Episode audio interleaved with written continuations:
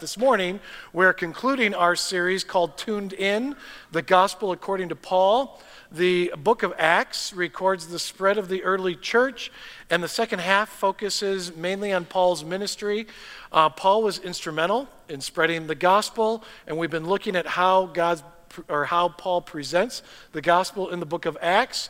Um, we're going to be looking at Acts 26 this morning. If you want to go ahead and turn there in your Bibles, you can start doing that now. But as we've been looking at Paul, preach, Paul's preaching of the gospel, we've noticed that one, he doesn't really present it the same way twice, but also he doesn't present it how we think it would normally be presented. For us, in presenting the gospel, we would say something like, Making, Make Jesus your personal Lord and Savior, and your relationship with God will be restored, and in the afterlife, you have the assurance of heaven.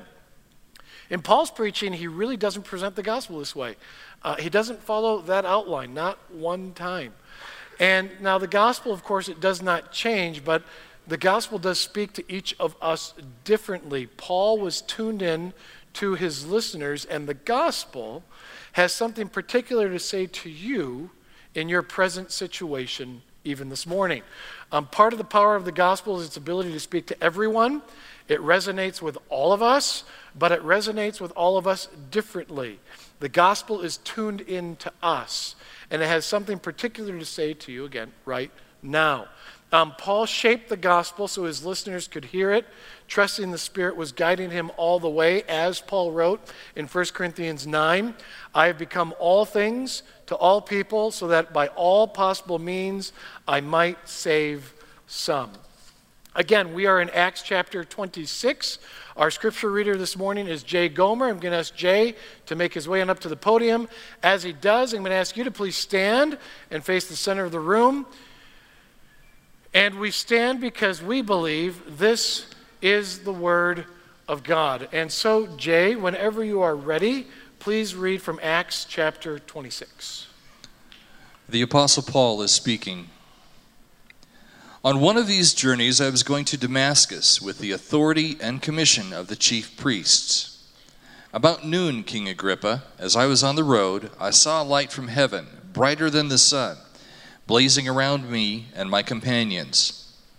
We all fell to the ground, and I heard a voice saying to me in Aramaic, Saul, Saul, why do you persecute me? It is hard for you to kick against the goads. Then I asked, Who are you, Lord? I am Jesus, whom you are persecuting, the Lord replied. Now get up and stand on your feet. I have appeared to you to appoint you as a servant and as a witness of what you have seen and will see of me. I will rescue you from your own people and from the Gentiles. I am sending you to them to open their eyes and turn them from darkness to light and the power of Satan to God, so that they may receive forgiveness of sins and a place among those who are sanctified by faith in me. So then, King Agrippa, I was not disobedient to the vision from heaven first to those in Damascus, then to those in Jerusalem and in all Judea, and then to the Gentiles. I preached that they should repent and turn to God and demonstrate their repentance by their deeds. That is why some Jews seized me in the temple courts and tried to kill me. But God has helped me to this very day. So I stand here and testify to small and great alike. I am saying nothing beyond what the prophets and Moses said would happen that the Messiah would suffer and, as the first to rise from the dead, would bring the message of light to his own people and to the Gentiles. At this point, Festus interrupted Paul's defense. You are out of your mind, Paul, he shouted. Your great learning is driving you insane. I am not insane, most excellent Festus, Paul replied. What I am saying is true and reasonable. The king is familiar with these things and I can speak freely to him. I am convinced that none of this has escaped his notice because it was not done in a corner. King Agrippa, do you believe the prophets? I know you do. Then Agrippa said to Paul, Do you think that in such a short time you can persuade me to be a Christian? Paul replied, Short time or long, I pray to God that not only you, but all who are listening to me today may become what I am, except for these chains. Jay, thank you very much. You may be seated.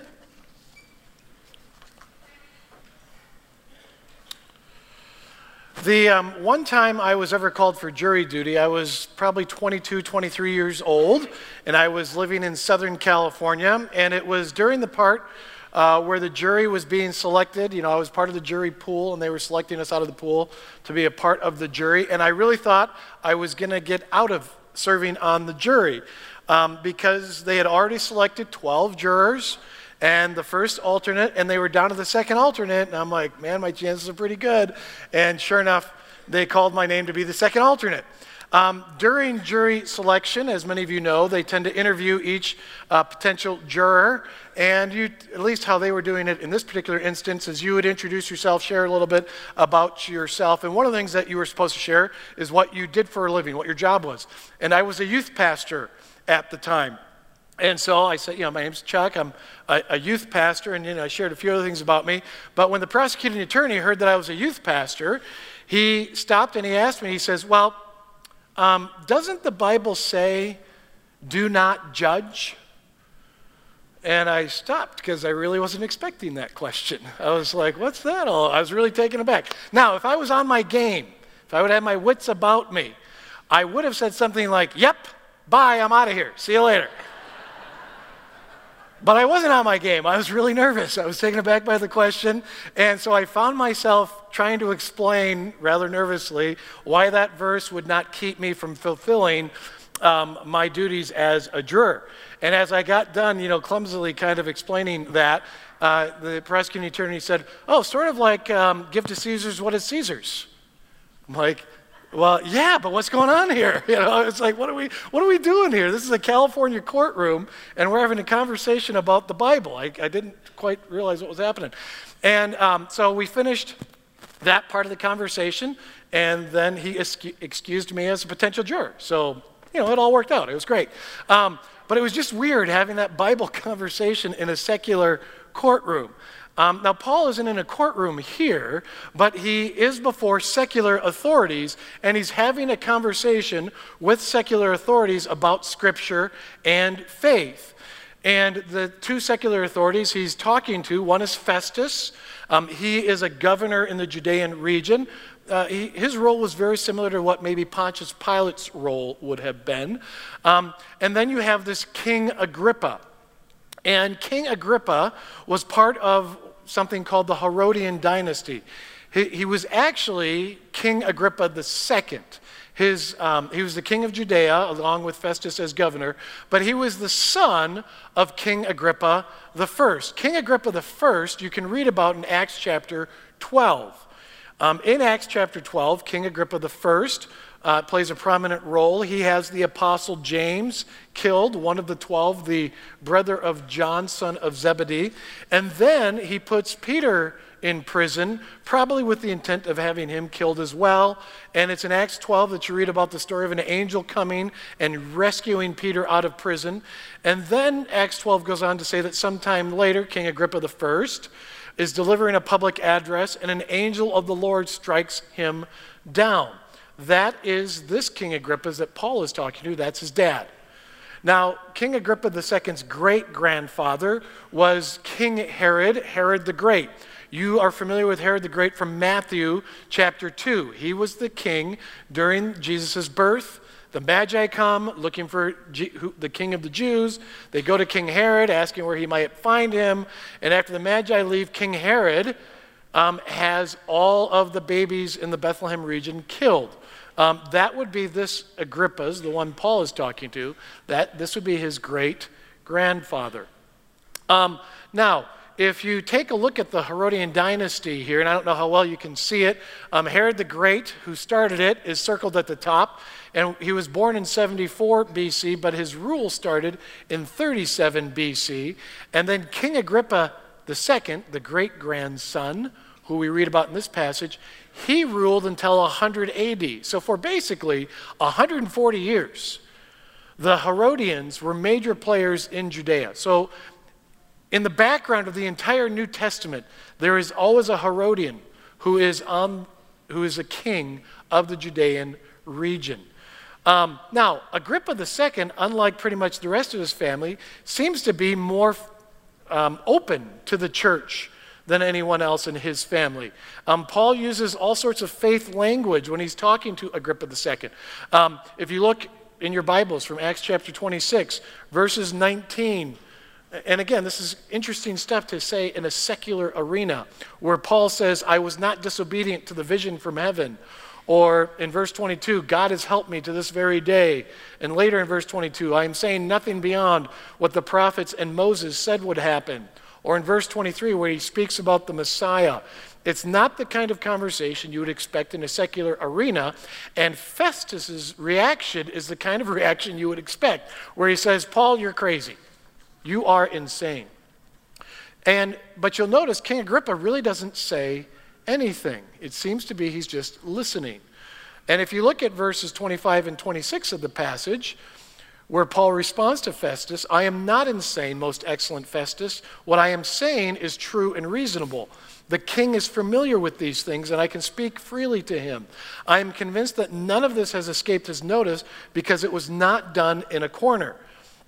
Paul knows that Agrippa is familiar with the Christian movement and that he seems to be more open to the Christian movement than either his father or great grandfather was. And so Paul kind of challenges Agrippa. And he says to him, Do you believe in the prophets? I know you do. And that puts Agrippa in a tough spot.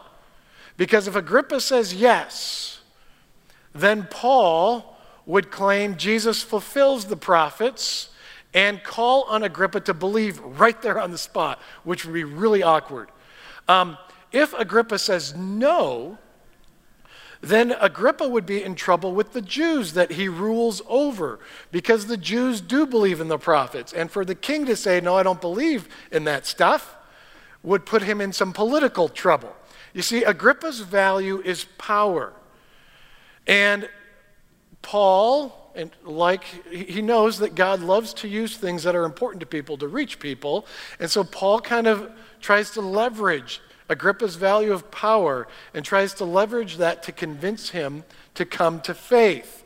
Because he knows that Agrippa just can't come out and say, No, I don't believe. And there's a chance that part of Agrippa is open to this whole message. And so Paul puts Agrippa on the spot.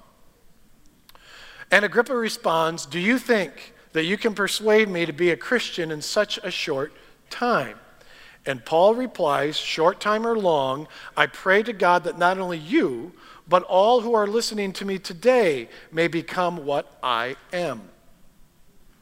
In other words, how I would paraphrase what Paul says to Agrippa is what will it take? What will it take for you to believe, Agrippa?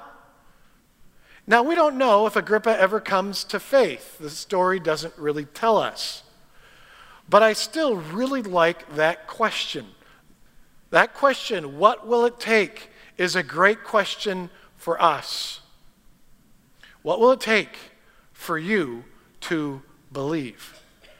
And if you already believe, what will it take for you to take the next step of faith that God is calling you to? You see, for some of us, what it's going to take, it's going to take God's provision.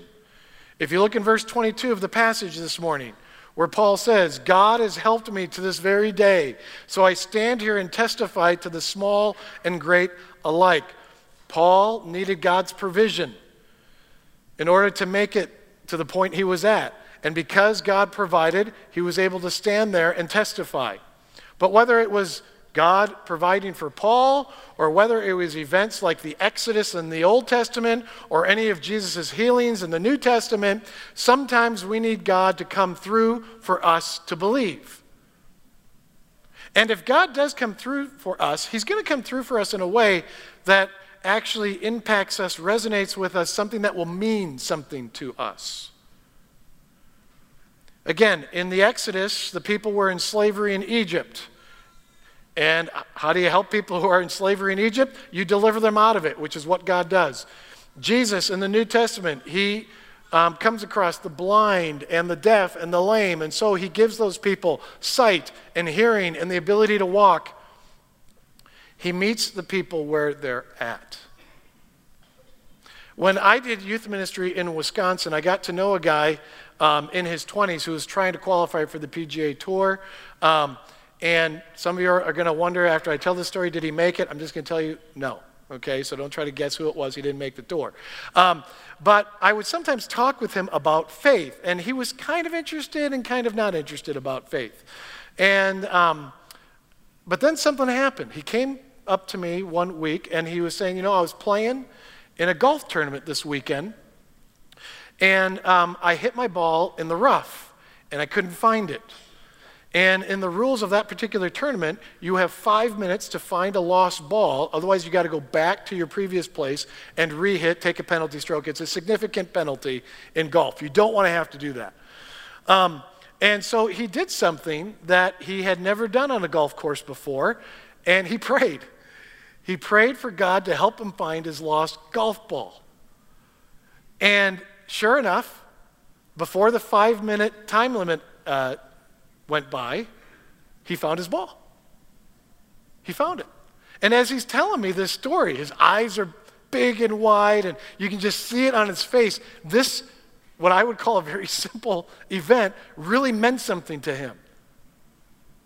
And he said after that, he said, after that, I really believe that God is real. See, God came through for him in a way that mattered to him. Something as simple as finding a lost ball in a golf tar- tournament when you're trying to qualify for the PGA Tour. Sometimes you need God, we need God to come through for us in a way that is significant to us.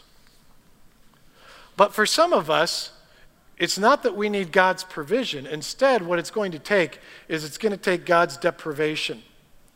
God's deprivation. It's not as fun as when God provides. But sometimes, in order to come to faith or to take that next step of faith, we need to lose something. And Paul tells his conversion story to Festus and Agrippa, but he left out a detail that if you go back to Acts 9, you'll, you'll see. And it's Acts 9, verses 8 and 9, where it says, Saul got up from the ground, and when he opened his eyes, he could see nothing. So they led him by the hand into Damascus, and for three days he was blind and did not eat or drink anything.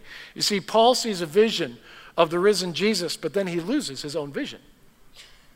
And it's all part of God's way to call Paul. And when we lose something, it's hard and it hurts. But God is willing to put us through pain. And pain is never fun. And sometimes the pain and loss is significant. All of you have gone through things, gone through significant loss, that if it were up to me, you wouldn't have gone through it. We've all lost jobs. We have failed at goals. Some of us have lost our ability to walk, to see, to talk, to hear. Some of us are fighting cancer. Some of us have lost marriages or other relationships. We have lost, we have had loved ones die.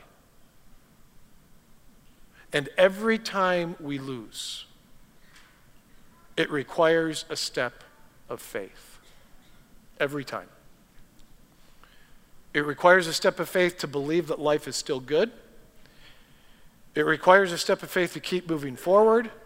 It requires a step of faith to believe that God is still with us. And sometimes that step of faith will never come unless we lose. And I never wish loss on anyone. But sometimes that's what it will take for us to believe. And then there are times that it will take even something more for us to believe, something I'm going to call God's intervention. A human intervention is when something is out of control in someone's life. Often it is some kind of addiction. And at some point, a group of loved ones will plan a meeting and confront the one whose life is out of control. And in the intervention, they will affirm their love and concern for the person, but they will tell them something radical needs to happen. Something radical needs to change in order for you to get your life back on track. Well, some of the things that God does, I would cl- classify as an intervention. For example, with Paul, Paul's faith was out of control. He is feverishly arresting and persecuting Christians, and he's on his way to the city of Damascus with special permission to hunt down some more believers. And if you look in verses 14 of 16 of what he tells Agrippa, then this happens. We all fell to the ground, and I heard a voice saying to me in Aramaic, Saul, Saul, why do you persecute me? It is hard for you to kick against the goads. And then I asked, Who are you, Lord? I am Jesus, whom you are persecuting, the Lord replied. Now get up and stand on your feet. I have appeared to you to appoint you as a servant and as a witness of what you have seen and will see of me. Now, when Paul was persecuting Christians, he thought he was serving God. So God does an intervention so that Paul could get his faith back on track and actually serve God. And sometimes God does intervention in our lives. Our lives get turned upside down. And we may not even ever know why. Sort of like Job in the Old Testament. He lost everything and never really found out why. When our lives get turned upside down, faith becomes more necessary than ever. And it is in those moments that I see faith come alive in people. And I would never wish it on anyone, but God is with us when our lives are upside down. And the good news is whether it's when God provides or deprives or does an intervention, God is always at work in us. He is relentless in his pursuit of us. And God will do whatever it takes. God will do whatever it takes to reach us. If you've accepted Jesus as your Savior and Lord, have you really ever reflected or thought about what did it take for that to happen? What did it take for you to come to faith? And regardless of where you are in your faith journey, what will it take for you to take another step of faith? You ever think about that? What's it going to take? If God's calling me to do something, what would it take to get me to actually do it? Throughout this series, we have seen how the gospel has been tuned in differently with different people. As Paul said, I have become all things to all people, so that by all possible means I might save some. What about you? How is the gospel tuned in to you? The good news of Jesus. Is it how Jesus restores you? Or is it that God is active in the world in your life? Or that in Christ God reaches out to us? Or there's more to life than what you can see? Or that God will do whatever it takes? What resonates with you? We're going to have a time of worship, and during this time of worship, we're going to be watching three different videos. And the videos are of people from TFRC who share what it took for God to spark their faith. And during this time of worship, whether it's during the videos or during the singing, I want you to be reflecting on either how the gospel speaks to you in your current moment or what it will take for you to take the next step of faith. Please pray with me.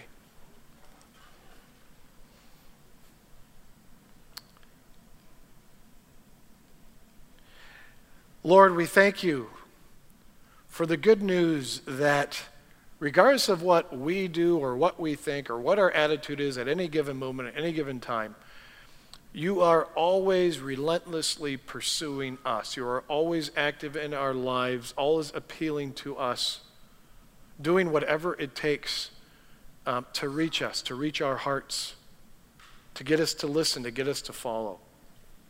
Lord, I would ask that in these next few moments that our hearts would be open up and your spirit would speak to us and show us what it is you're calling us to do next. And then, Lord, in whatever way you need to, encourage us to take that step. It's in the name of Jesus we pray. Amen. Receive God's blessing.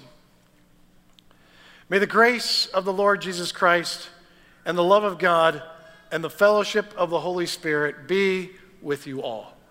Amen.